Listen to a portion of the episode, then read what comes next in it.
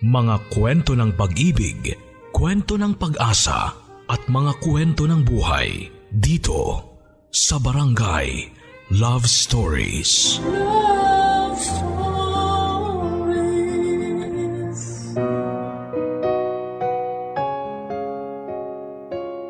Magkakaiba tayo ng kinakatakutan hindi lang kasi mga multo o mga kaluluwang hindi matahimik ang maaaring magbigay ng takot sa buhay natin at makapagpabago ng takbo nito. Yun ay dahil meron din tayong sariling multo. Tulad na lamang ng mga mabibigat nating problema na parabang kakambal na natin mula nang magkamuwang sa mundong ito. At ang pinakamahirap ay ang paghahanap ng solusyon sa mga problemang yon. Pero hindi lahat sa atin ay lumalaban ng patas at pinipili na lamang yung mas madaling paraan. Kung saan ay hindi mo aakalain na yun pa ang magbibigay ng matinding takot na hindi mo pa nararanasan. Ganito ang sinapit ng kabarangay nating si Onyok. Pumasok siya sa isang sitwasyon na nagpagaan ng buhay niya pero maging magaan pa rin kaya ito hanggang sa huli ating pakinggan ang kanyang storya. Dito lamang sa mga kwento ng pag-ibig, buhay at pag-asa sa nangungunang Barangay Love Stories. Dear Papa Dudut, Magandang araw sa inyo at sa inyong mga tagapakinig. Palagi po akong nakikinig sa inyong programa. Kasama ang mga kapwa ko tricycle driver dito sa amin hanggang sa naisipan ko nga rin pong sumulat at ibahagi sa inyo itong kwento ko. Batid ko po na maaari akong mahusgahan sa ibabahagi kong kwento pero nais ko rin kahit papaano ay makapagbigay ng aral sa kapwa kong nakaranas na rin po nito. Onyok na lamang po ang itawag ninyo sa akin, 20 years old po lamang at isang taunang tricycle driver. Matangkad, moreno pero hindi gaanong pinagpala pagdating sa itsura. May ilan nga nagsasabing medyo hawig daw kami noong sikat na komedyanteng si Empoy. Kahit ang totoo ay mas mukhang tao pa siya kesa sa akin. Pero hindi naman mahalaga sa akin kung guwapo ako o hindi. Depende na lamang yon sa confidence level. Hindi po ako nagkakaroon pa ng nobya papadudot. Ni isa sa mga sinubukan kong ligawan ay hindi ako pinagbigyan at naiintindihan ko rin naman sila. Huminto na ako sa pag-aaral matapos makagraduate ng high school. Kasangawa po ako nang makatapos. Nakiusap lang kasi sa eskwelahan ng kuya ko para bigyan ako ng isa pang pagkakataong maipasa ang huling taon ko. Ang kaso tulad ng ibang pamilya, wala sa amin ang may kakayahang patungtungin pa ako ng kolehiyo matapos kong graduate ng high school. Hindi ko rin naman iniisip na mahalaga pa ang makapag-college dahil sapat na sa akin na may kinikita araw-araw at may nayahain pa sa mesa. Bali, tatlo po kaming magkakapatid at ako ang pangalawa. Ulila na kami sa mga magulang. Factory worker ang kuya ko at maswerte namang nakapag-aral sa kolehiyo ang bunso kong kapatid. Sa tulong ni kuya ay posible na para sa amin ang may makapagtapos ng pag-aaral. Papadudot madalas ako sa inuman noon pero na mangyari ang isang aksidente ay hindi na ako muli pang uminom ng alak. Sinundo ako noon ni tatay dahil lagi na lamang akong inaabot ng madaling araw sa inuman. Nagkagulo doon at aksidenteng nasaksak ng isa sa mga kainuman ko si tatay. Yun po bali ang kinamatay ng tatay ko kaya mula noon ay hindi na ako nakipag-inuman ulit. Hanggang sa makilala ko ang mga taong itinuring kong parang mga tunay na kapatid. Sina Pong at Natoy. Tatay ni Pong ang may-ari ng tricycle na binaboundaryhan ko. At doon na rin kami nagsimulang maging malapit sa isa't isa. Chick boy ang isang yon, kahit na hindi naman kagwapuhan. Matanda lang siya sa akin ng tatlong taon. Si Natoy naman ay parakit-rakit lang. Nagtitinda siya ng pandesal sa umaga at nagtitinda naman ng balot at chicharon sa gabi. Sa aming tatlo siya talaga ang masasabing gwapo. Siya rin ang pinakamatanda sa amin sa edad na 25. Medyo hawig siya kay Jason Abalos pero hilig naman niya ang manligaw ng matatandang mapera at alam niyang hindi na magtatagal sa mundo. Tigasin at siga ang grupo namin sa buong sityo na kung tawagin ay Blondie Boys. Pare-pareho kami mga jologs ang pormahan. Lagi nakakap, may hikaw sa labi, may kung ano-anong borloloy sa katawan at isa lang ang kulay ng buhok. Gusto kasi naming maranasan na maging kakulay ng buhok yung mga kanong nakikita namin sa bayan at naisasakay paminsan. Madalas ding hindi match ang mga suot naming damit na kulang na lang ay magmukha kaming naglalakad na Christmas tree. Marami ang natutuwa sa amin pero mas marami ang naiinis. Hindi na lamang namin yon masyadong pinagtutuunan ng pansin dahil masaya naman kami sa ginagawa namin papadudot.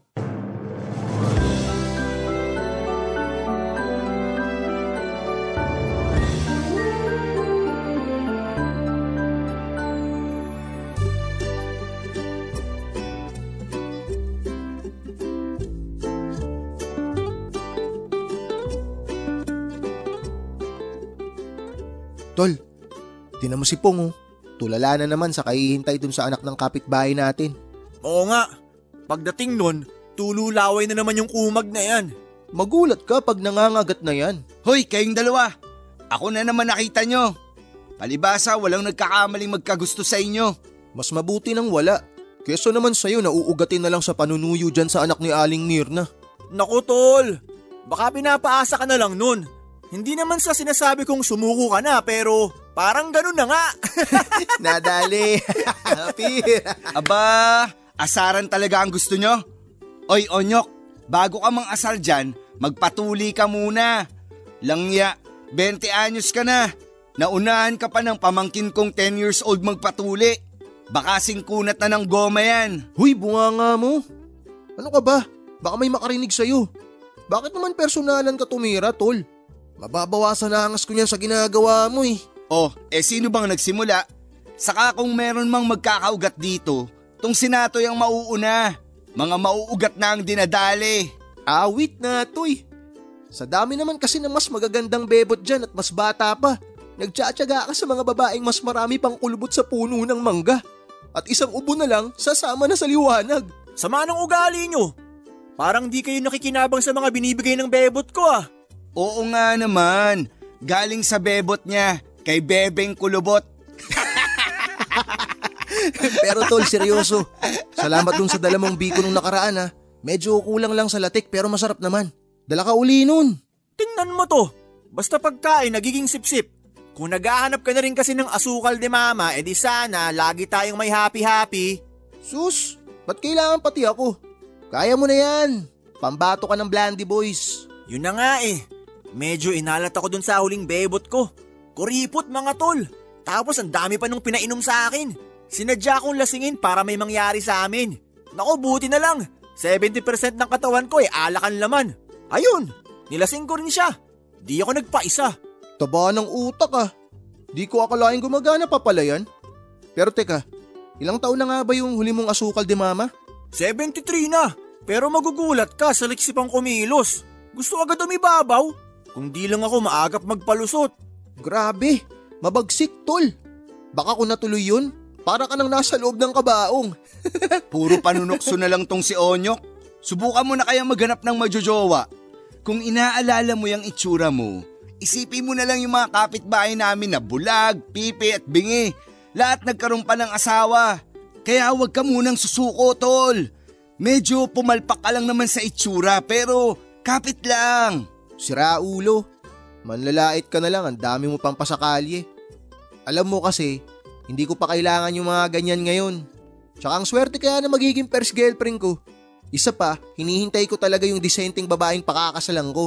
Sus! Yung mga kagaya natin mga mukhang puyat na tambay, eh malabong makatagpo ng disenteng babae. Pero, madaling makahanap ng bebot. Isang sitsit mo lang dyan sa tabing kalye tuwing gabi. Sila pa ang lalapit sa'yo. Kahit pang load lang ibigay mo, kakasama ngayon. Watch me na lang mga tol, makakatagpo rin ako.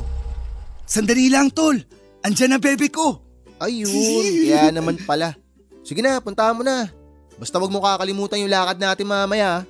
Oo, sige na. Kailan ba naman ako nawala sa mga lamay? Eh dun nga nabubuhay tong dugo ko sa katawan. Sige na, maiwan ko na kayo. Ibang klase talaga yung sipong. Lakas ng tama sa babaeng yan. Kala naman niya papasa siya ron. Eh ni hindi man lang nga siya pinapapasok sa loob ng bakuran. Tsaka kita mo yan oh, di kotse pa. Naku tol, hayaan mo na. Malay ba natin, baka yan yung magpatinukay pong. Yun nga lang tol, parang dihado talaga si Pong eh. Kasi parang hindi naman magpapaligaw sa kanya yun. Sa kinis ba naman ng balat nun? Mukhang alagang alaga talaga eh. Sa bagay, may punto ka. Tayo kasi, isa lang yung sabong ginagamit. Kung ano yung sa katawan, yun na rin para sa muka. At yun na rin panghugas ng puwet. Kaya kung meron mang magbabago dito sa kutis natin, baka magkaroon na lang ng buni o an-an. Sobra ka naman. Kahit naman mukha ako naglalakad na mais, malinis naman ako sa katawan. Baka ikaw, tamad ka kasing maligo. Nakakabawas din ang gandang lalaki pag amoy imburnal ka. Mahalaga may pera at may pumapatol pa. Pero tol, seryoso talaga ako sa alo ko sa'yo. Kung gusto mo lang naman ng easy money, maghanap ka na rin ng sugar mommy. Hoy natoy, kahit ano pang mangyaring kagipitan sa akin, hinding hindi ko masisikmura yung ginagawa mo. Sige, nandun na tayo na natatakasan mo yung mga ginojowa mong matatanda kapag nag-aaya sila ng sexy time. Pero paano kung merong hindi talaga papayag na walang mapapala sa'yo? Sus! Basic! Eh di ratsyada na. Pikit mata.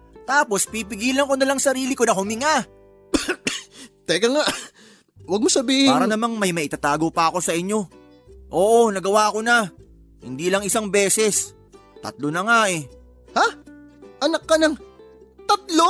Hayaan mo na nga yun. Sabi nga ng mga kapitbahay nating Englisher, mind your own business. Asikasuhin mo na lang yung paghahanap mo ng jowa. Supot ka na nga, tatanda ka pang binata. Papadudot wala namang problema sa akin ang kawalan ng nobya sa loob ng maraming taon. Para sa akin kasi hindi naman yon kakulangan ng pagkatao ko. Hindi rin ako naiinggit sa mga kaibigan ko kahit nakailang nobya na sila. Noong sumabit ang birthday ko kahit matagal na akong hindi umiinom, ay hindi ako nakatanggi pa ng ilibre ako ni Pong sa isang KTV bar. Minsan lang naman yon at nakakahiya rin kung hindi ako sasama kina Pong at Natoy na nagambagan pa para i-celebrate ang birthday ko. Yun na rin ang unang beses na nagkaroon ako ng karanasan sa isang babae. Pero pagkatapos noon ay hindi na naulit ang matinding paglalasing naming tatlo. Isa rin sa mga kalokohan naming magtotropa papadudot ang pagpunta sa mga lamay sa kung saan saan. Minsan pa nga ay nakakarating pa kami sa kabilang bayan. Ngunit ang ipinupunta talaga namin doon ay ang mga pagkain hinahain sa mga nakikilamay. Pagkatapos magmukbang ay pasimple pang nag-uuwi ng pagkain. May isang gabi papadudot na pumunta kami sa lamay ng kamag-anak ng isang barangay kagawad sa amin. Nung unay nag enjoy lamang kami sa mga pagkain. Masasarap kasi ang potahing inihahain at meron pang kutkuting ipinamimigay. Pero habang pasimple ako noong nagbabalot ng iuuwing pagkain ay may naramdaman ako sa ilalim ng mesa kung saan kami nakapwesto. Meron kasing malamig na dumampi sa binti ko.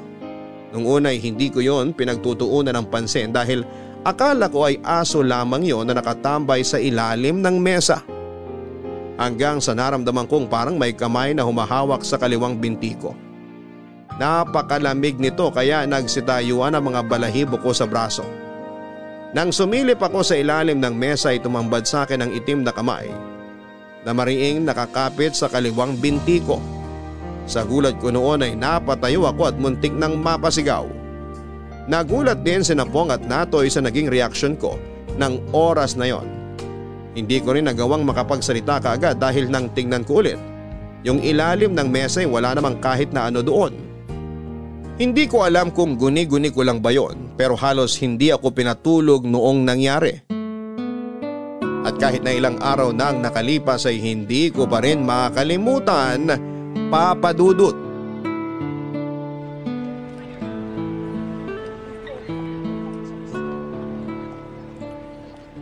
Ay, Sayang naman yung kikitain ngayon. Coding kasi. Basta ako, coding o hindi, may kikitain pa rin. Sino na naman ba yung kasama mo kagabi? Baka hindi ka maniwala kapag sinabi ko sa'yo kung sino.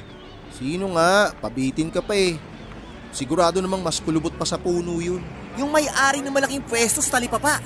Galante, tol! Eto nga oh, easy 2K agad kahit wala pa akong ginagawa. Pinapabalik nga niya ako mamayang gabi. Magluluto raw siya ng hapunan tapos, alam mo na. Sus Mariosep tol, pang-apat mo na yan pag nagkataon.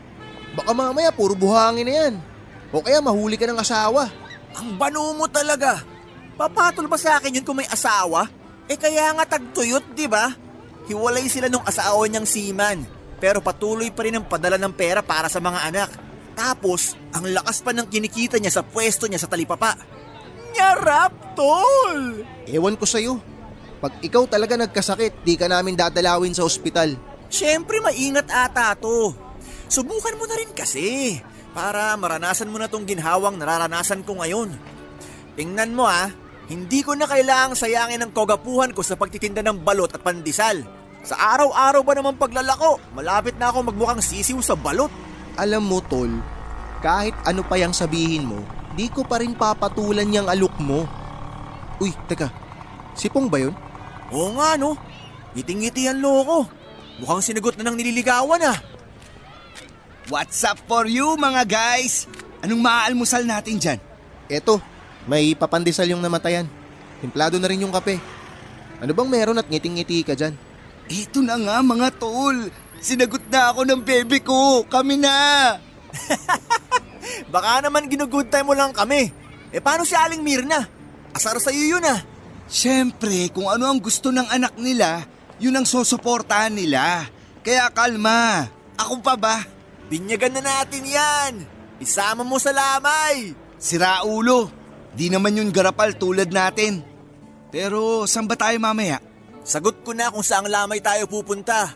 Yung maraming chibog sana ha. Umay na ako sa mani at cornic lang eh. Huy, Onyok. Nakakalimot kaya tang lamay yung pupuntahan natin. Hindi birthday yan. Pero teka lang ah. Bago magkalimutan, yung nangyari dun sa huling lamay na pinuntahan natin. Oy, Onyok, ano nangyari sa'yo dun? Para kang nakakita ng multo. Ano yun? Nagparamdam na ba sa'yo yung nakaburol? Ayun, natahimik ang loko. Pero di nga, nakakita ka? Anak ng tinapa naman oh. Huwag tayong magtakutan dito. Kwento mo na, Onyok. Alam mo kasi, meron din naman akong karanasan dyan. Bali, dun kasi sa sa huling lamay na pinuntahan natin, may nagparamdam sa akin. Parang parang may bata dun sa ilalim ng lamesa. Hinawakan pa nga niya yung kaliwang binti ko eh. Pero nung tingnan ko ulit, bigla na lang nawala. Eh baka naman kasi guni-guni mo lang yun. Pambihira naman kayo. Kakapanood nyo ng horror yan eh. Ano ka ba, Natoy? Naniniwala ako kay Onyok. Naranasan ko na yun. Bago ko pa kayo makilala, may pinuntahan kaming lamay nun. Kamag-anak pa nga namin eh. Tapos may sinabing pamahiin sa akin yung lola ko. Bawal daw mag-uwi ng kahit anong galing sa lamay dahil susundan daw ng malas. At yung malas na yun, baka kaluluwa pa ng patay ang sumunod sa'yo. At naniwala ka naman. Oh, baka may entry ka rin dyan, Onyok. Huwag ka na mahiya. Yun na nga eh. Hindi rin talaga ako naniniwala sa mga pamahiin na yan. Panahon pa yan ng kopong-kopong. Pero pagkatapos nung nangyari sa pinuntahan nating lamay, parang gusto ko na rin maniwala. Mga mahihinang nilalang. Basta ako, di pa rin naniniwala sa mga multo na yan. Hintayin mong pakitaan ka tapos kwentuhan mo kami. Sinasabi ko sa'yo, pati buhok mo sa ibaba itatayo pag may nagpakitang kaluluwa sa'yo. Nako pong, tigilan mo na yan. Kumain ka na nga lang. Mukhang nalilipasan ka na eh. O baka naman napaspas ka na ng hangin sa pagmamotor mo papunta rito. Ah basta, bahala ka kung ayaw mong maniwala. Oh, mga tol, ito na nga't mainit-init pang impormasyong nakalap ko mula sa ating bubwit. Kabuburo lang daw at may kaya yung pamilya. Mukhang makakapagmukbang na naman tayo nito. Sige, kita-kits na lang mamaya. Iuwi ko na tong natirang pandesal. Laman tiyan din to, mamayang merienda. Ang siba mo talaga kahit kailan, Onyok!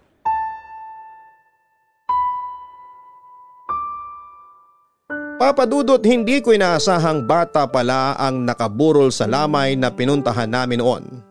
Bandang alas 8 na ng gabi nang makarating kami roon. Hindi ko maintindihan kung bakit parang ang bigat ng pakiramdam ko nang silipin ko yung bangkay ng bata sa loob ng kabaong. Nang ibaling kasi ang tingin ko sa ibang direksyon ay may nakita kong bata na kawangis ng nakaburol. Sa pagkakataong yon kahit na ilang kurap na ang ginawa ko ay hindi talaga nawala yung bata sa paningin ko. Ilang araw din naging laman ng isipan ko ang nakita kong yon. Naapektuhan na rin pati ang pagtulog ko na hindi naman nangyayari noon kahit palagi kaming pumupunta sa mga lamay. Isang linggo matapos ilibing yung bata ay nakita ko na naman ang kawangis nito na para bang sinusundan ako. Pauwi na ako ng oras na yon mula sa maghapong pamamasada at inabot na rin ang gabi sa kalsada. Haharurot na sana ako noon nang biglang sumigaw yung bata para makisakay papadudot. Para akong binuhusan ng malamig na tubig ng mapagtanto ko na hindi naman pala multo yung batang nakikita ko. Nang tanungin ko siya ay nalaman kong kakambal niya raw yung ibinurol. Nagkataong pang nasira ang bisikleta niya nang madaanan ko at naghihintay na lamang siya ng dadang tricycle para makauwi. Pero ang hindi ko lang maunawaan ay paulit-ulit ang masamang panaginip ko tungkol sa isang kaluluwa na hindi ko alam kung kanino at kung bakit patuloy ako nitong ginugulo. Nang panahon ding yon papadudot ay may isang malaking problemang dumating sa pamilya namin. Nasangkot kasi sa isang investment scam ang panganay kong kapatid kaya napilitan siyang isanla ang maliit naming bahay para mabayaran ang mga atraso niya. Dahil sa mga nangyari sinubukan ko pang rumakit bukod sa pamamasada ng tricycle pero hindi pa rin yun sapat para makaipon ng perang pantubos sa nakasanlang bahay namin. Pansamantalang nakitira sa tiyahin namin si kuya. Yung bunsong kapatid ko naman ay bed spacer sa bayan kaya hindi nito problema ang uuwian. Ako naman ay nakituloy muna kinapong dahil siksika na sa bahay ng tiyahin namin. Paminsan-minsan ay isinasama na lamang ako sa pagdi-deliver ng karne tuwing nagkakatay ng mga alagang baboy ang mga magulang ni Pong. Parang anak na rin ang turing nila sa akin kaya wala namang naging problema ang pagtuloy ko doon. Akala ko ay magiging maayos na ang lahat. Pero muli na naman akong nagkaproblema papadudot. Umuwi na ang panganay na kapatid ni Pong na dating nangungupahan sa Maynila kasamang asawa at anak nito. Hindi ako gusto ng kapatid ni Pong kaya napilitan akong umalis sa bahay nila at pansamantalang nakitira kina Natoy. Ang kaso ay nakikitira lang din si Natoy sa tsuhin nito kaya hindi rin ako maaaring magtagal doon. Para ako naging palaboy ng panahong yon. At dahil magulo rin kina Natoy ay madalas ay sa mga pinupuntahang lamay na lamang kami nagpapalipas ng gabi. Libreng pagkain pa pero dahil hindi naman araw-araw ay may lamay kaming napupuntahan. Minsan ay sa tricycle na ako nagpapalipas ng gabi habang si naman ay nakikitulog sa bahay ng bago nitong sugar mommy. Inisip ko na lamang na konting sakripisyo na lamang yon at darating din ang araw na gagaan ang lahat. Papadudot dahil sa sunod-sunod na kamalasan sa buhay ko ay nagpa siya akong subukan ang matagal nang inaalok ni Natoy sa akin ang maghanap ng sugar mommy. Nahihiya ako noon dahil parang nilunok ko rin lahat ng mga sinabi ko kay Natoy na kahit na anong mangyari ay hinding hindi ako gagaya sa kanya at hindi papatol sa mga matatandang mapera. Sa isang lamay na pinuntahan namin ay ipinakilala ako ni Natoy sa isang matandang babaeng kamag-anak daw na nakaburol. Siya raw si Aling Henya. 60 years old at may katabaang babae. Nagpapahulugan daw siya ng mga appliances at ng mga gintong alahas. Nagpakilala rin naman ako at agad na ginawa ang mga itinurong teknik ni Natoy para makuha ang atensyon ng isang babaeng tulad ni Aling Henya. Okay naman sana dahil may itsura pa siya. Mukhang maganda si Aling Henya noong kabataan niya. Mabait at hindi siya mahirap pakisamahan. Pero bukod sa trying hard mag-English, ay tila kaaway niya ang sipilyo sa baho ng kanyang hininga. Malit na problema lamang yon kaya tiniis ko na lamang at medyo lumalayo kapag nagsasalita siya. Sa sobrang bait ni Aling Henya ay doon na rin ako pinatira sa bahay niya. Mula rin ang tumira ko doon ay ipinakita niya sa akin kung gaano siya kahusay mag-alaga. Pakiramdam ko nga noon ay kasama ko pa rin ang nanay ko sa pamamagitan ng presensya niya. Wala ring pagkakataon na hindi niya ako pinagbibigyan sa kahit na anong hilingin ko sa kanya. Parang hindi naman kasi niya problema ang pera ng panahong yon. Ang tanging kailangan niya lang ay isang lalaking magpaparamdam ng tunay na pagmamahal at magmamalasakit ng tunay sa kanya bilang isang babae.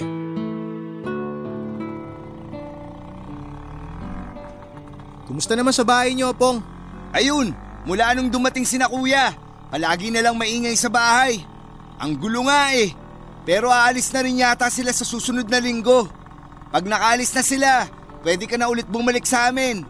Nako tol, di na. Ayos na ako kinaaling Henya. Tsaka nakakahiya sa mga magulang mo kung babalik pa ako ron. Sus! Sa kanila ka pa nahiya. Eh mas anak pa nga turing ng mga yun sa'yo kaysa sa akin eh. Yun nga lang, mas pogi ako kaya ako pa rin ang lamang. Yabang nito. Uy, lamang ka lang sa akin ng dalawang paligo. At least ako, binibini ang ginujowa. Makurba, makinis at mabait. Matapang din. Kaya akong ipaglaban. Sus, tingnan natin kung hanggang saan kakayang ipaglaban nun sa nanay niya. Oo na, naisip ko na rin naman yan. May tiwala naman ako sa kanya. Pero tol, salamat ah. Kahit di ka na nakatira sa amin eh. Sinamaan mo pa rin ako sa pagde-deliver ng mga karne ngayon. Alam ko kasing mas kabisado mo dito sa atin eh. Drama mo? Para ito lang eh.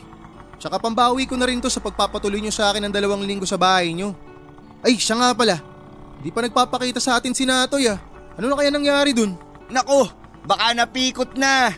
Hilig kasi sa asukal de mama. Baka sa susunod, hindi na lamay ang pupuntahan natin, kundi kasal na. Ikaw, pasmado talaga yung bibig mo. Ay, oo nga pala no, ikaw rin. Nyok, bakit? Natahimik ka ata bigla. Baka napasobra yung sinabi ko. Pasensya ka na talaga. Shh! Huwag kang maingay. Wala ka bang napapansin sa dinadaanan natin? Ha? Anong ibig mong sabihin? Wala nang kahit isang sasakyang dumadaan dito pag ganitong oras. Dito kasi sa may pakurba marami na aksidente. Ilan na rin yung namatay dito. Huy! Ba't naman ngayon ka ba nagkakwento ng ganyan? Kinikilabutan na ako oh. Hindi kita tinatakot ha. Pero tol, may nagpapakita raw dito tuwing gabi. Nawala sa isip ko kanina nagagabihin tayo. Patay. Grabe naman oh. Parurutin mo na kaya tong tricycle mo. Baka mamaya, bigla na lang may lumitaw dyan sa unahan natin. Maaksidente pa tayo. Sira ulo, anong paharurutin? Puro pa kurba dito. Biyahing langit yata gusto mo eh. Teka, ba't parang bumabagal pa takbo natin? La, oo nga, bumabagal tayo. Tinamaan naman ang lintik ko. Huwag naman sana. Mukhang masisiraan pa tayo rito ah. Naku, yari. Tumirik na yung tricycle. Anak ng, ngayon pa talaga uminto tong tricycle mo. Utang na loob, wag ngayon. Subukan mo ulit. Sige na, tol. Wala pa namang kabahay-bahay dito. Eto na nga oh, nakakailang padyak na ako. Naku naman. Iwan na natin yan. Maglakad na lang tayo. Ano? Seryoso ka ba? Eh pwede naman nating balikan tong tricycle bukas ng umaga. Mayayari tayo sa tatay mo nun. Baka bukas wala na tayong abutang tricycle. Sandali. Naramdaman mo yun, tol? Nyok, may bata. Ayun o. Ha? Saan? Tol, hindi umaalis yung bata. Sibat na tayo. Bilisan mo, Pong! Parang may sumusunod sa atin! Alam ko, pambira, naiihi pa naman ako sa sabog ng pantog ko. Kaya nga bilisan mo pa! Sandali, hindi ko na kaya. Hintayin mo ako. Kailangan ko nang ilabas to. Anak ng tokwa ka naman ngayon ko pa ihihi talaga.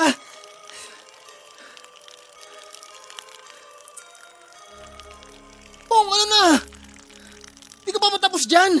Eto na nga, tapos na ako. Tara na, bilis! Huwag kang lilingon, tol! Diretso ko lang sa pagtakbo! Ah!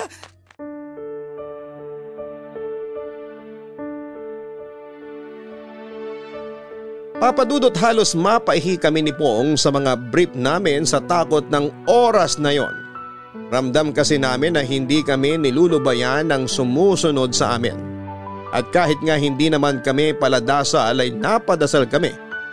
Nang ilang beses, mabuti na lamang at malapit na rin kami noon sa parting meron ng mga bahay. Masyado kasing liblib yung dinaanan namin at wala ni isang bahay na nakatirik sa tabing daanan kaya ganoon na lamang ang takot namin ni Pong. Nakuha naman namin yung tricycle kinabukasan at katakot-takot na sermon ang inabot namin sa tatay ni Pong. Matapos yon papadudot ay nagpatuloy pa rin ang relasyon namin ni Aling Henya. Sa tulong ng mga regalo niyang alahas sa akin at sa perang ipinapahiram niya ay natubos na namin ang bahay mula sa pagkakasangla nito. Laking tuwa naman ang panganay kong kapatid dahil wala na siyang iba pang aalalahanin. Malit lang naman yung bahay namin kaya hindi naman OA ang presyo ng pagkakasangla ni kuya. Nang panahong yon kasi ay nahirapan din ang kuya ko na makahanap ng trabaho kaya nagkasya na lamang muna sa paraket-raket. Kahit pag-online selling ay pinasok na rin niya para lamang kumita ng pera. Nakabalik na rin siya sa bahay namin at paminsan-minsan ay umuuwi roon ang bunsong kapatid ko. Ako naman kahit gustuhin kong bumalik ay hindi ako pinayagan ni Aling Henya. Ayaw niya raw kasing maiwan ng mag-isa at muling mabalot ng kalungkutan. Hindi niya rin ako pinipilit kapag gusto niyang may mangyari sa amin na lagi ko namang tinatanggihan kung ano-anong palusot na ang ginagawa ko dahil kahit malaki ang naitutulong ni Aling Henya sa amin ay hindi ko talaga masikmurang gawin yon. Hanggang sa inaya na nga ako ni Aling Henya sa isang date para sa birthday niya. Nag-alangan ako papadudot dahil alam kong maaaring hilingin na sa akin ni Aling Henya ang sexy time na matagal ko nang ipinagkakait sa kanya. Kaya naman nang hingi na ako ng tulong sa mga kaibigan kong sinapong at natoy.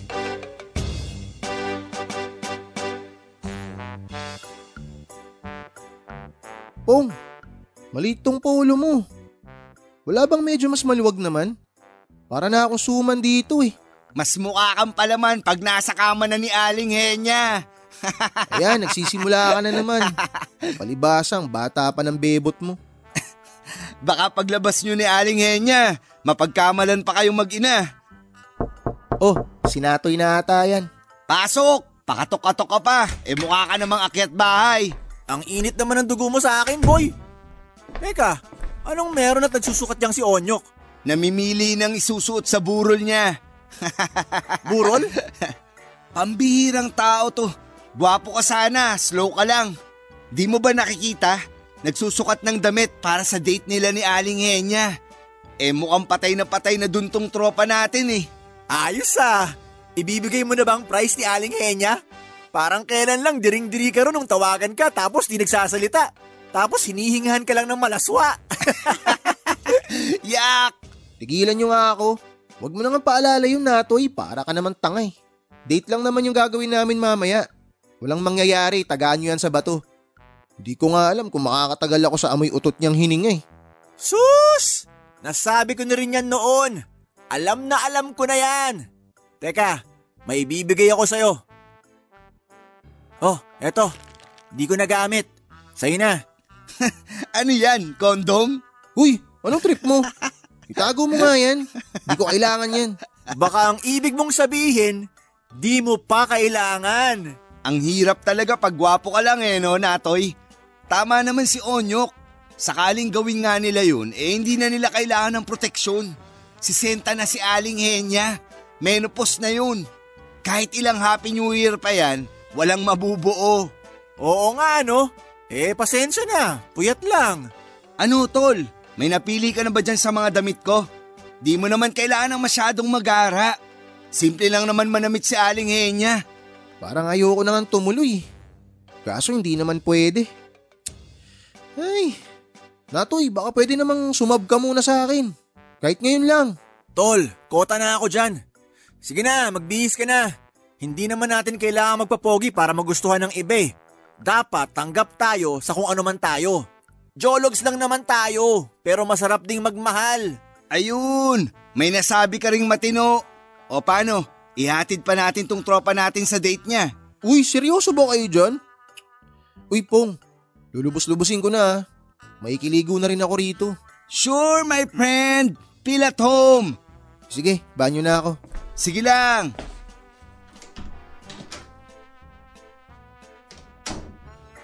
Orasan natin si Pogi. Tingnan mo, wala pang limang minuto yan maliligo.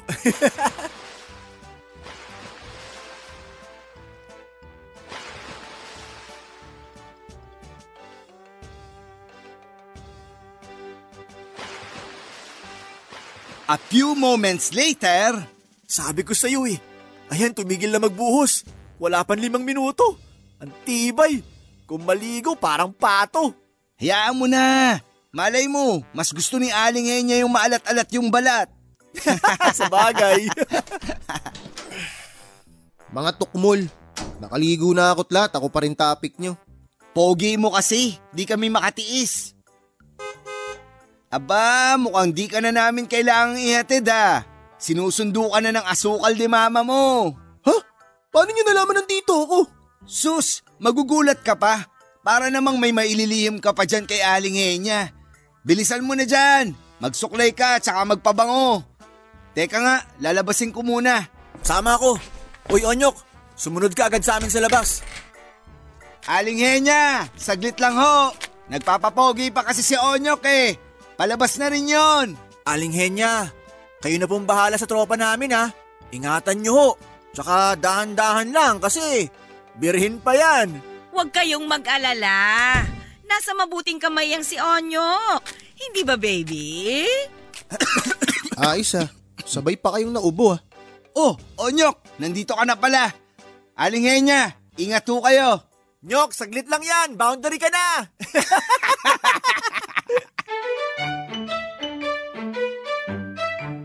Papadudot hindi ako tinigilan ng mga kaibigan ko sa panunokso nila.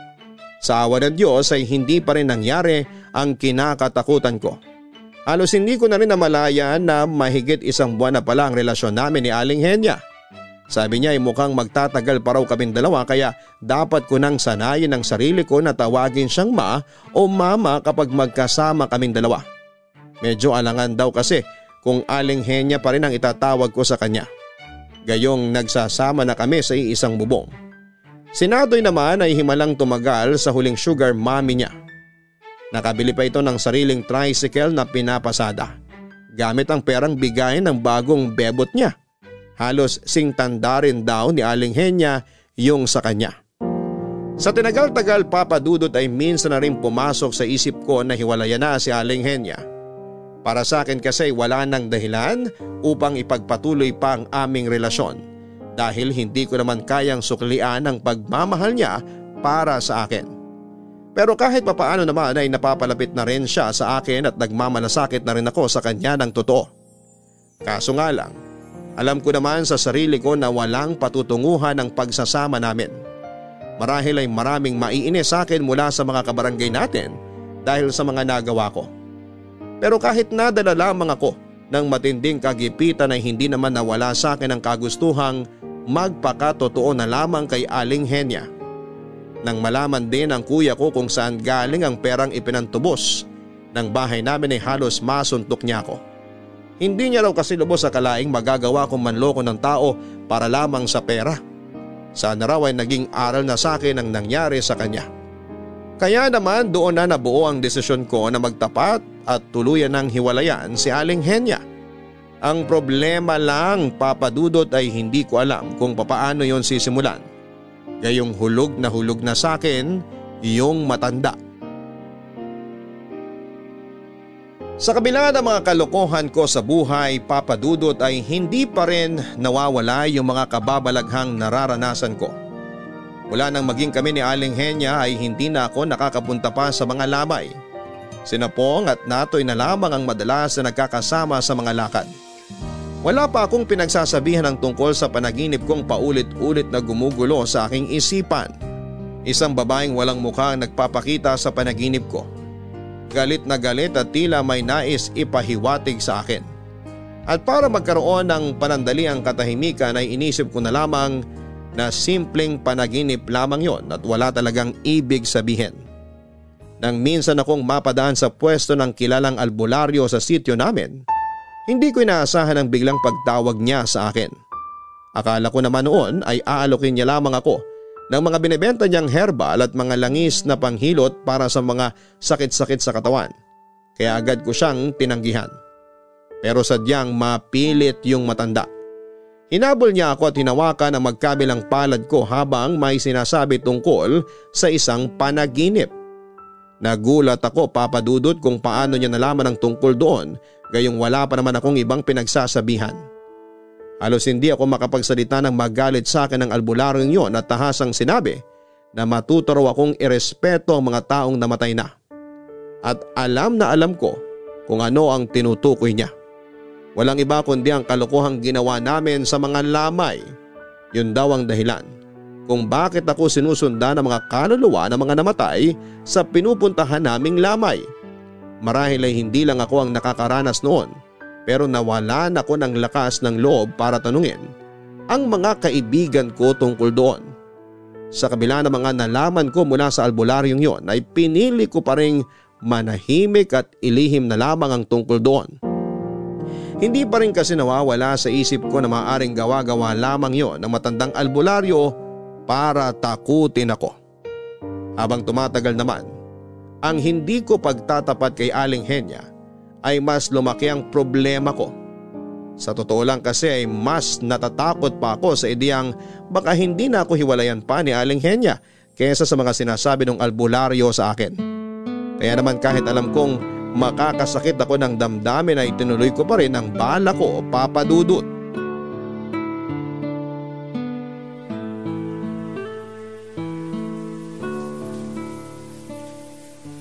Onyok, baby! Huwag ka nga alis, ha? Bukas ka na umuwi. Tatapusin ko lang tong paliligo ko. Lalabasin na kita dyan. Hindi ako aalis, ma. Dito lang ako, promise. Okay, baby. Wait for mama. Magpapabango ako ng todo para sa'yo. Para naman hindi nakakahiya kapag... Alam mo na. Sana magsipilyo rin kayo. Tapos damihan niyo yung toothpaste. Ano yon baby? Hindi kita marinig. Ah, uh, ha? Wala ma. Ang sabi ko, eh, dati ka nang mabango. Eh, hindi na kailangan ng mamahaling sabon. Uh, maliban na lang sa Maliban lang saan? Naku, huwag kang mag-alala. Titiyakin kong mabangong mabango ako paglabas ko. Hindi mo sure? May sinasabi ka ba? Sandali lang ha, magbibihis muna ako. Naku, naloko na. Langit, tulungan mo ako malusutan to. Patawarin niyo po ako pero mukhang mauuna pa akong himatayin sa baho ng hininga niya kesa sa mangyayari sa aming dalawa. ah. Charan! Come to mama, baby! Look to me! Look at my body! Look beautiful, right? right. Beautiful. Lalo na pag nakatuwalya ka lang, ma. Mukhang sumang tinipid sa dahon. Ikaw, ha? Kanina ka papabulong-bulong dyan. Lalo tuloy akong nasasabik na lapitan ka.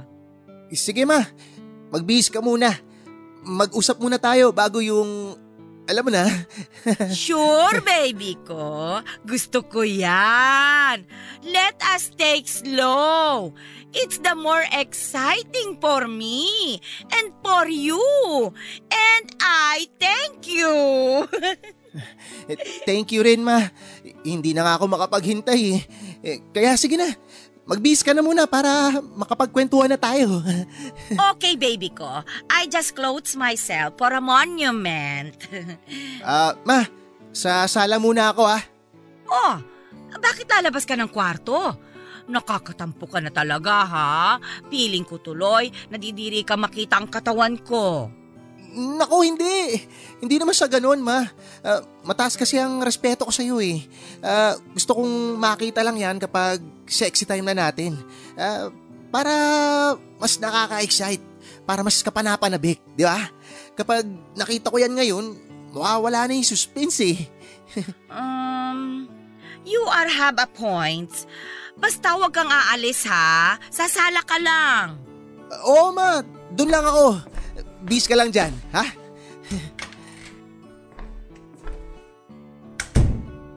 Nako, matawagan nga si Nanatoy. Kailangan ko na makaalis dito ngayon. Grabe, lahat ng singit sa katawan ko pinagpapawisan na. Makapagyosi nga muna. Baby? Baby, tapos na ako. Ha? Ang bilis mo naman, ma. Magsisindi pa sana ako ng yosi. Isang stick lang to, saglit lang ako. Eh, teka, ba't ganyan ang suot mo? Parang wala kang panloob ah. course, baby. There's no clothing garment of any kinds in me.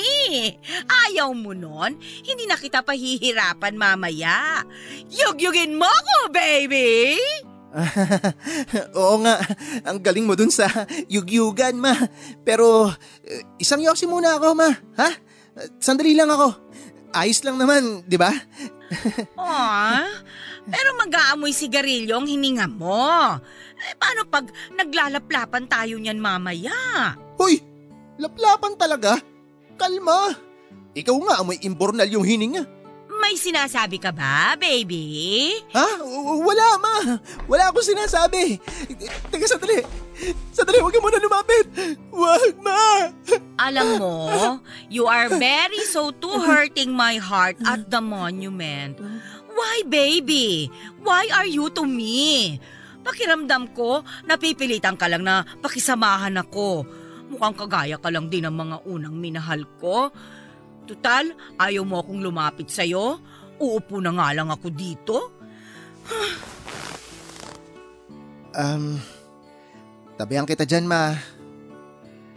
Ay, pasensya ka na talaga, ma. Ang totoo kasi niyan, meron talaga akong gustong sabihin sa'yo eh. Alam kong magagalit ka pero maiintindihan naman kita. Ano? Iiwanan mo na ba ako? Nagsasawa ka na siguro sa akin, ano? Nako, hindi, hindi ganun. Paano ko ba to sisimulan? Eh kanina ka pa nga bulong ng bulong dyan eh. Siguro diring-diri ka na sa akin mula pa kanina. Kaya sige, kung ayaw mo na akong makasama ngayong gabi, sige na, umuwi ka na lang sa inyo. Ay, sorry na, ma. Eh, Promise, hindi naman ako bumubulong. Ano lang kasi, parang, parang di pa ako ganun kahanda, ma. Talaga bang ngayon na natin kailangan gawin yun? Hindi na pwede sa ibang araw, baby. Maawa ka naman sa akin, oh. Ilang buwan na akong tuyot. Ngayong gabi pa lang sana ako madidiligan after a very long times. Pero parang ayaw mo pa. Oh, nakakasama ka ng loob. Alam mo ba yon? O sige na, gagawin na natin. Pero di ba, sabi mo kanina, magkukwentuhan muna tayo. O dito ka lang muna sa tabi ko. Sandal ka sa akin, dali. Talaga?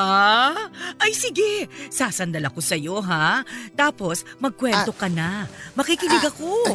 Ma, pwedeng alalay lang sa pagsandal. Baka kasi di kayanin ng buto ko sa balikat eh. Sobra ka naman. Pero alam mo, kahit nakakainis ka minsan, gusto pa rin kitang nandito. At tagal na kasing hindi umuuwi ng mga anak ko eh. Mas gusto pa nila makasama yung mga kaibigan nila sa libreng oras nila kaysa sa akin. Eh, nasan ba mga anak mo? Parehong nasa Maynila. Magaganda raw kasi ang eskwelahan doon eh. Kaya doon na rin sila naghanap ng matitirahan. Bakit hindi mo tawagan? Lambingin mo lang para umuwi sila rito at makasama ka. Imposible namang di ka namimiss ng mga anak mo, ma. Ay hindi na. Ayoko rin namang pumunta lang sila dito dahil napilitan sila. Ang gusto ko, yung kusang loob sana yung pagpunta nila. At saka, nandito ka naman eh. Ikaw lang, sapat na para sa akin. Kaya huwag mo kong iiwan ha? Isa naman ako pupunta. Kahit naman umalis ako, magkikita at magkikita pa rin tayo. Ay, tama na nga ito. oh. Nalulungkot lang ako eh. Oras na siguro para paligayahin mo naman ako ngayong gabi. Ano, ready ka na? Ah, teka sandali. Eh, CR lang muna ako, ma, ha? Babalikan kita. Papadudot gumawa ako ng paraan ng gabing yon para muling matakasan si Aling Henya. Hindi kasi talaga kaya ng sikmura ko na may mangyari sa aming dalawa kahit pa malaki na ang naitulong niya sa akin. Kung may kakayahan lang sana ako na ibalik ang lahat ng yon, ay binalik ko na lamang sa kanya at hiningi na lamang ang tawad sa ginawa kong panluloko. Pinaniwala ko kasi si Aling Henya na mahal na mahal ko siya. Gaya ng pagmamahal niya sa akin. Nang umalis ako ng gabing yon sa bahay ni Aling Henya ay hindi ko lubos na kalaing may mangyayari palang masama sa kanya. Mailan sa mga kapitbahay niya ang nakapagsabing narinig daw siyang nagsisisigaw at doon na inatake sa puso. Labis ang takot na naramdaman ko papadudot at tila nilamon ako ng aking konsensya nang malamang kong nilooban ang bahay niya. Natiktikan daw kasi siyang nag-iisa doon kaya malakas ang loob ng sino mang pumasok doon para nakawin ang mga mamahaling alahas ni Aling Henya. Hindi ko magawang makatulog dahil sinisisi ko ang sarili ko sa mga nangyari.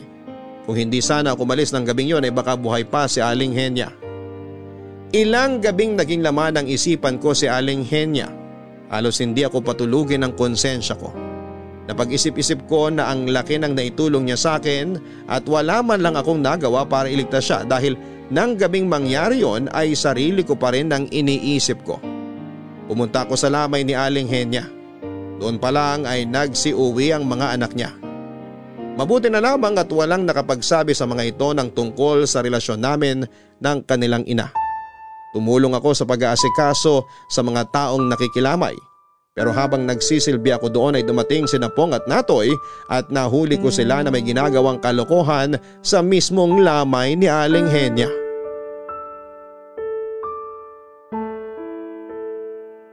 Hoy! Anong ginagawa nyo? Pati ba naman dito gagawa kayo ng kalokohan?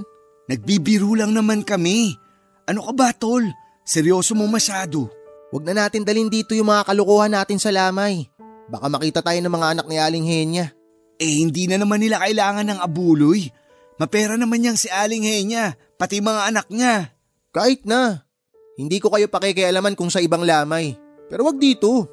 Bakit? Nakokonsensya ka siguro dahil nilayasa mo si Aling Henya nung gabing mamatay siya no? Sino ba namang di makukonsensya? Eh ang bait-bait ni Aling Henya sa akin. Oo na. Teka, ba't bigla ka natahimik dyan, Natoy? Oo nga, kanina pa kami nagsasalita rito pero di ka nakikisali.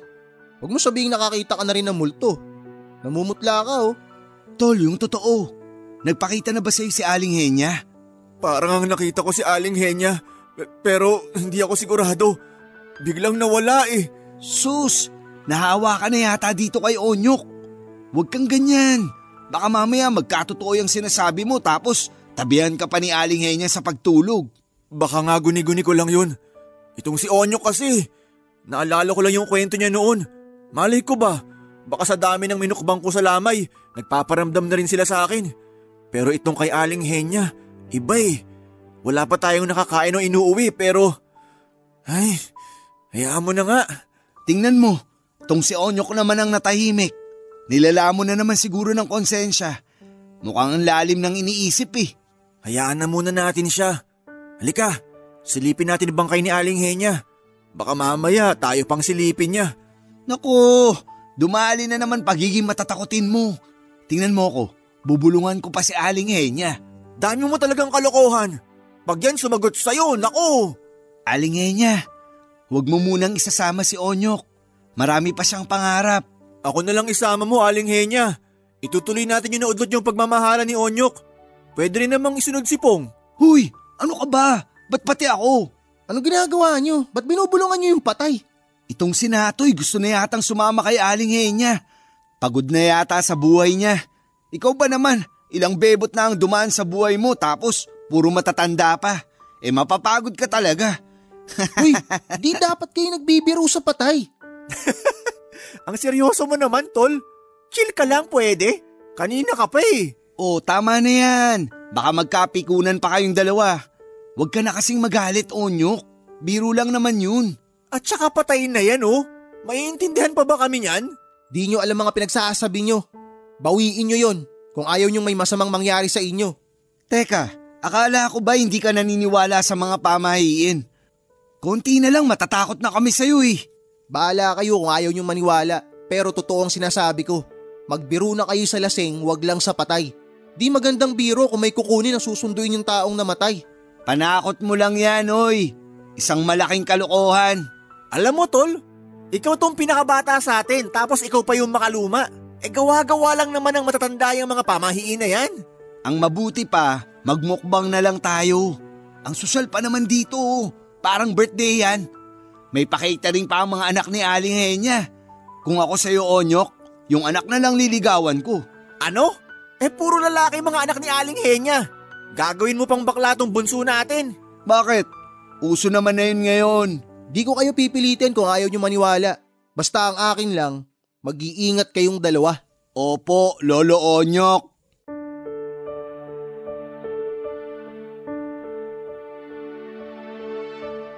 Bagamat hindi ako naniniwala sa mga pamahiin papadudot, ay hindi ko mapigilang kilabutan sa ginawang biro ni Napong at Natoy sa harap ng bangkay ni Aling Henya.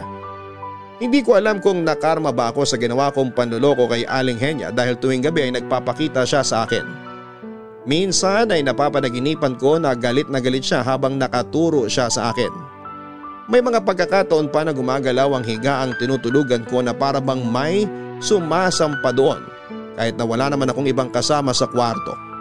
Nakakarinig din ako ng mga kalabog sa banyo at agos ng tubig na parang may gumagamit nito. Hanggang sa mangyari ang isang gabi na nagdulot sa akin ng takot at matinding iritasyon papadudot. Mag-alas 12 na ng hating gabi nang magising ako noon. Nagtayuan ang balahibo ko sa batok nang marinig ko ang tila mabigat na paghinga. Samantalang nang matulog ako ay mag-isa lamang ako sa kwarto. Sa paglingon ko ay tumambad sa akin ang bunso kong kapatid na natutulog sa ibaba ng kama habang nanonood ng mahalay na video sa cellphone nito. Hindi kasi talaga nito ugaling magsabi tuwing umuuwi dahil may sarili naman itong susi ng bahay at kaming dalawa lamang ang magkasama sa kwarto. Nang bumalik sa boarding house na tinutuluyan niya, ang bunso namin ay muli na naman akong naiwang mag-isa sa kwarto tuwing gabi. Nagpatuloy nga ang pagpaparamdam sa akin ni Aling Henya hanggang sa ika-anim na gabi ng kanyang lamay. Ni minsan sa buhay ko ay hindi ko pa naranasan ang matakot ng ganon Madalas pa ay amoy kabaong at formalin sa patay sa kwarto na tinutuluyan ko. Nang hindi na ako makatiis ay inilapit ko na sa kilala naming espiratista ang mga nangyari sa akin. Unang tapa ko pa lamang sa bahay nito ay naramdaman agad nito ang bigat ng presensya ko dahil nga sa kaluluwang nakasunod sa akin. Akala ko ay matatapos ng lahat kapag nagpatulong ako sa espiritistang yon pero hindi pa rin ako nilubayan ng kaluluwa ni Aling Henya. May ibinigay namang kwinta sa akin ng albularyong madalas kong nakakausap. Ang kaso ay hindi ko naman yon masuot dahil nagmukha akong asong may kadena sa leeg nung minsang isabit ko yon sa leeg ko. Hindi ko alam papadudot pero yung nangyaring kababalaghan pa sa akin ang nakapagbalik sa pananampalataya ko sa Diyos. Natuto na magsimba at magdasal matapos ang pangyayaring yon papadudot. Papadudot mula nang manumbalik ang pananampalataya ko sa Diyos ay hindi na ako muli pang ginambala ng kaluluwa ni Aling Henya. Pero dalawang linggo lang matapos ilibing si Aling Henya nang gumimbal sa amin ang balitang wala na si Natoy. Unang linggo pa lamang ng pamamasada nito noon nang maaksidente Nawalan daw ng preno yung tricycle na minamaneho niya.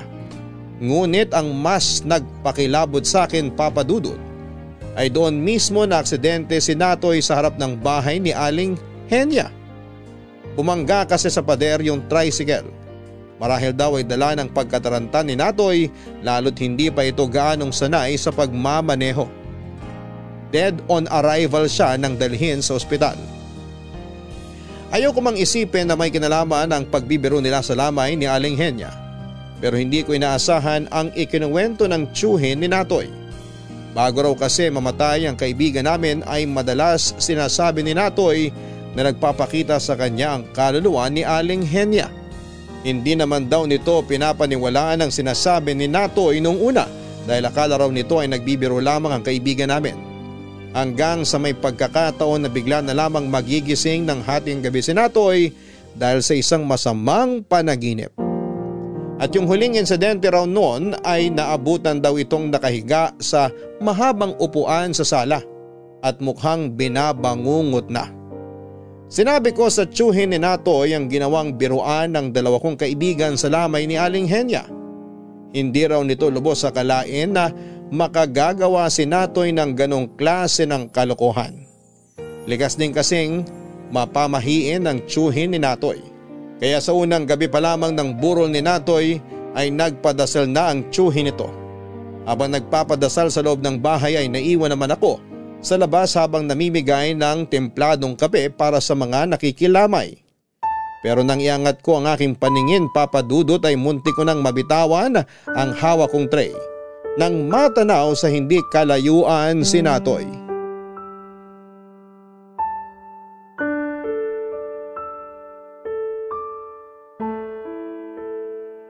Tol, pauwi ka na ba? Sabay na tayo. Ha? Eh nandito pa mga magulang mo ah. Di ka ba sasabay sa kanila? Ewan ko ba tol, pero parang di ko kaya magtagal dito eh. Iba pala kapag malapit sa'yo yung nakaburol no, kinikilabutan ako. Ako nga rin eh. At saka, nagpakita si Natoy sa akin kanina habang namimigay ako ng kape sa mga bisita. Kala ko nga guni-guni ko lang yun. Pero nakakatakot tol. Uwi na tayo. Nagpaalam na ako sa tsuwi ni Natoy. Ikaw ba? Nagsabi na rin ako kanina na maaga ako uuwi. Wala pa kasi ako maayos na tulog nitong mga nakaraang gabi. Tara, labas na tayo. Tara! Hanggang ngayon, hindi pa rin ako makapaniwalang wala na si Natoy. Dati, kasakasama lang natin siya sa lamay pero ngayon, siya na yung pinaglalamayan. Pero tol, meron talagang gumugulo sa isipan ko eh. Ano yun? Huwag mo sabihin may nagpapakita na rin sa'yo. Eh, hindi, wala naman. Pero naisip ko lang yung biruan namin ni Natoy sa lamay ni Aling Henya. Paano kung may kinalaman yun sa pagkamatay ni Natoy? Baka ginugulo pa rin siya ng kaluluwa ni Aling Henya. Di kaya nagpakita yun sa kanya habang nagmamaneo siya? Hindi ko alam tol. Kapag sinabi natin to sa iba, baka pagtawanan lang tayo. Wala naman kasi makakapagpatunay nun eh. Posible rin kasi na may ibang kagalit si Natoy na siyang sumira ng brake ng tricycle niya. O pwede rin namang nagkataon lang talaga. Eh kung ipaki-MJS kaya natin, sigurado pa yung si Ma'am Jessica Soho na may kilalang legit na espiritista.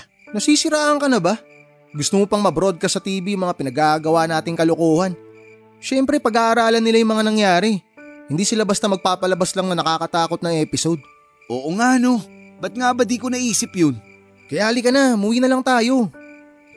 Tol, pwede bang sa inyo na muna ako makitulog ngayong gabi?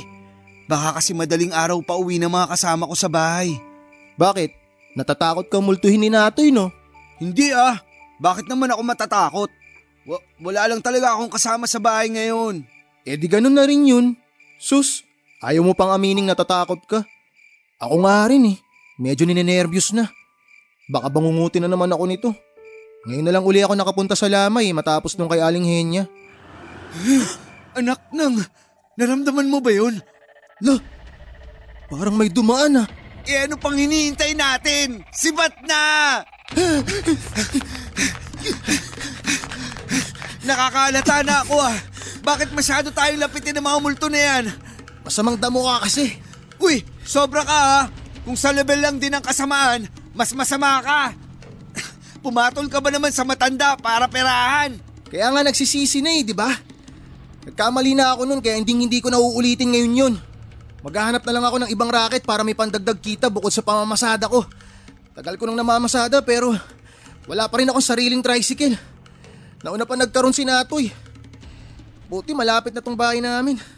Teka, bubuksan ko muna tong pinto. May susi ka ba? Mukhang wala pa kuya mo.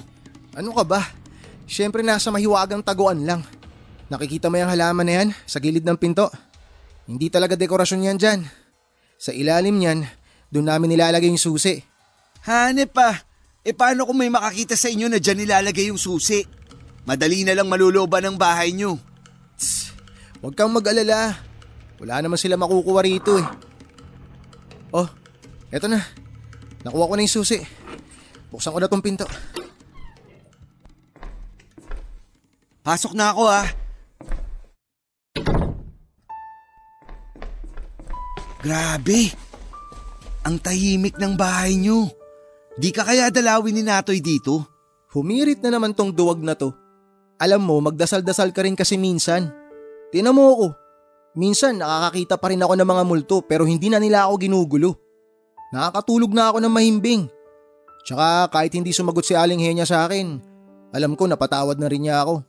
Bakit ba kasi nauso ang mga pamahiin sa lamay? Dami ko ring alam na pamahiin pero di ko naman pinaniniwalaan. Parang ang lakas lang kasi makalolo. Yun na nga. Kahit hindi ka naniniwala, dapat marunong ka pa rin rumispeto sa paniniwala ng iba. Tsaka wala rin namang mawawala kung susunod ka. Alam mo, naisip ko lang. Paano kung totoo yung pamahiin na dapat magpagpag pagkagaling sa lamay? Eh umuwi agad tayo oh. Di kaya tayo sundan ng kaluluwa ni Natoy dito? Wala na tayong magagawa. Nakauwi na tayo eh. Magpalit ka na lang ng damit bago matulog. Kumuha ka na lang dyan sa cabinet. Uy! Tol, ano yun? May tao ba rin sa kusina nyo? Hindi ko alam, Tol. Diyos ko naman, wag nyo naman po kaming takutin ng ganito.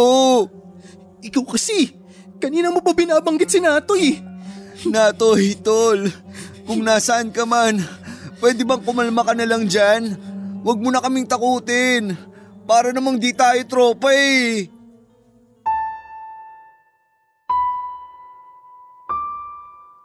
Sa pagkawala ni Natoy ay malaki ang naging pagbabago sa amin papadudot. Isa na nga sa mga nagbago sa amin ay ang pag-iwas na sa mga lamay na dati lamang ay sinasadya pa naming puntahan. Kung meron man kaming napupuntahan ay hindi na kami muli pang gumagawa ng kalokohan. Parang sa isang iglap ay nawala ang angas na dati ay pinagyayabang namin sa sityo. Naging laman din kasi kami ng usap-usapan doon at may ilang nagsasabi na kinakarma lang daw kami kaya namin naranasan ang mga yon. Hindi man ako naniniwala sa mga pamahiin ay mukhang kinarma nga kami sa sunod-sunod na kamalasang naranasan namin.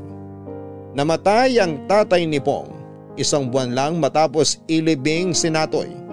Kaya naman napilitan na rin po si Pong na maghanap ng trabaho. Natanggap naman siya bilang welder sa Maynila ako naman papadudot ay patuloy pa rin sa pamamasada. Yun pa lang kasi ang alam kong hanap buhay at sa awa ng Diyos ay nakakaipon naman ako kahit papaano. Nakahanap na rin kasi ng bagong trabaho ang kuya ko.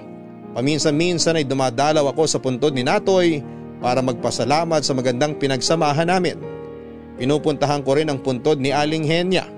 Paulit-ulit akong humihingi ng tawad at nag-aalay na rin ng dasal upang tuluyan na siyang matahimik.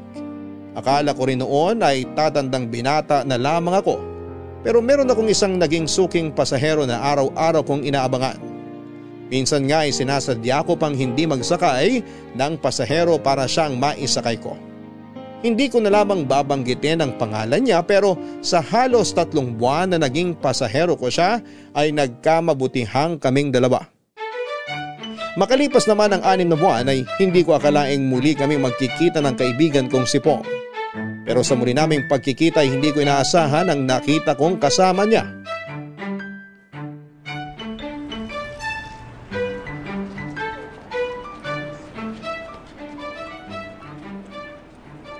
Sakay na boss! San tayo? Uy! Pong? Uy, tol! Long time no see! Bebe, sakay ka na. Teka, bago na kulay ng buhok natin ah. Umay ka na ba sa blondie mong buhok? Siyempre, bagong buhay, bagong kulay na rin ang buhok. Tsaka ngayon ko lang kasi napagtanto na hindi naman pala bagay sa akin magpa-blondie. Kaya eto, binalik ko na sa itim. Eh sino bang pumili ng blondie noon? Di ba ikaw din naman? Pero seryoso tol, kumusta dito? Tagal ko ring walang balita ah. Nagka-cellphone nga ako pero di ko pa naman kabisadong gamitin. Touchscreen eh, medyo nakakabobo. Nasanay ka lang talaga sa dikipad. Yung minsan manggigigil ka na lang pag matigas at mahirap ng pindutin. Oo, ganun nga. Teka, kunin ko pala number mo. Number? Ano yung text mate? Hindi na uso ngayon yun. Add mo na lang ako sa FB. Search mo lang pangalan ko. Pag may lumabas na pogi, ako yun. Dami mo talagang kalokohan. O siya, Papatid kami sa bahay ha. So sorpresahin ko kasi nanay ko. Tagal na ako nun pinapauwi eh. Pero teka tol, bago ang lahat, sino yung babaeng kasama mong sumakay sa tricycle? Tiyahin mo? Ano ka ba? Anong tsahin? Shota ko yan, tol. Ha? Shota? Teka, totoo ba? Putik tol. Baka naiingkanto ka na ha? Huwag kang maingay. Nakakaya sa shota ko. Respeto naman. Eh, pasensya na. Nagulat lang.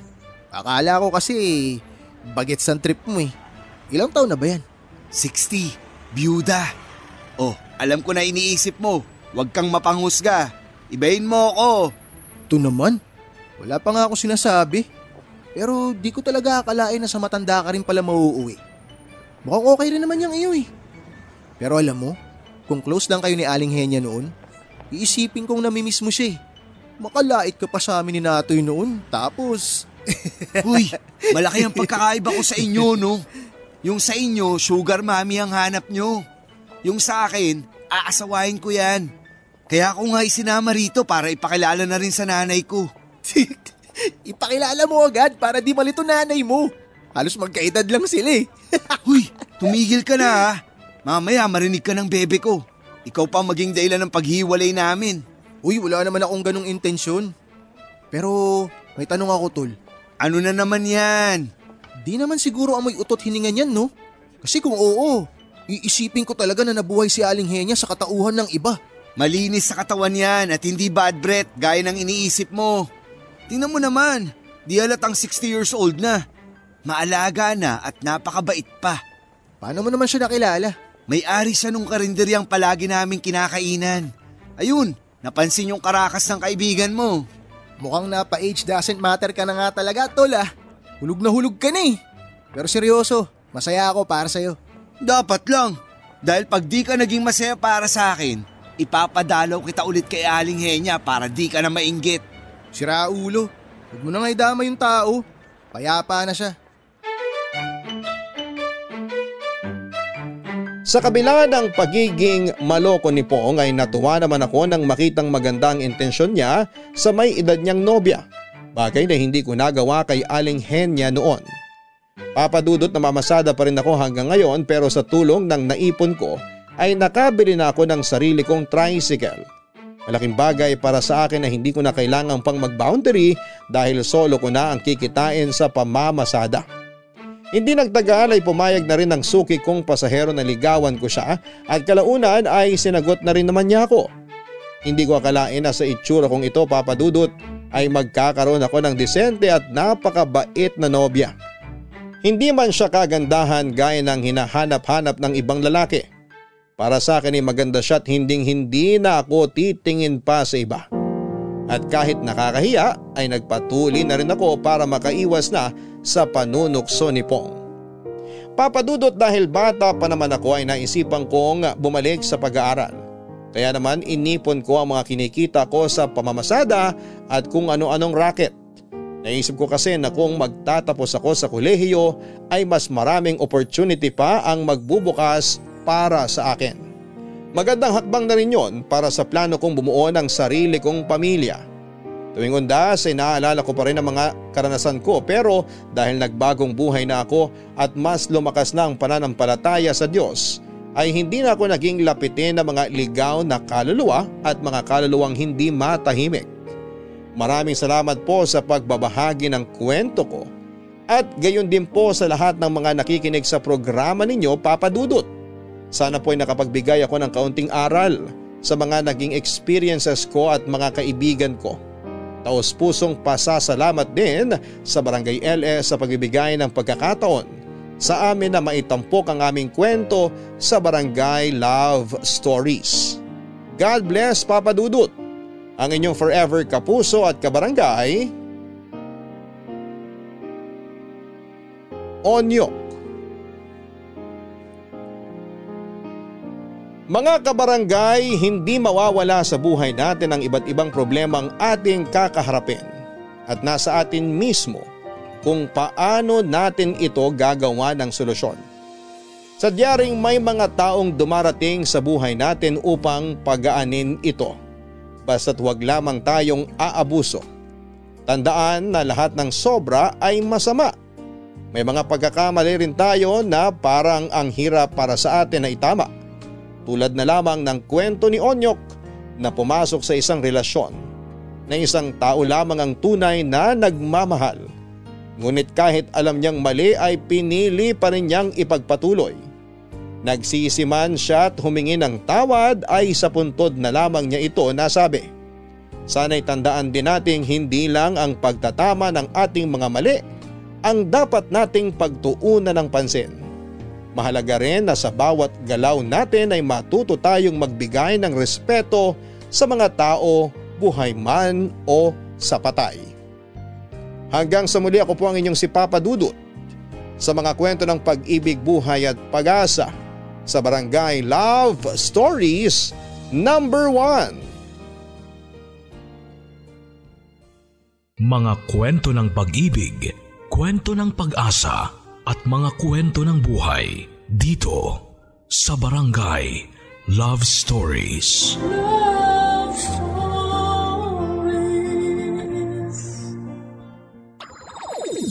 Nagustuhan ng iyong napakinggan? Ituloy yan via live stream sa www.gmanetwork.com/radio.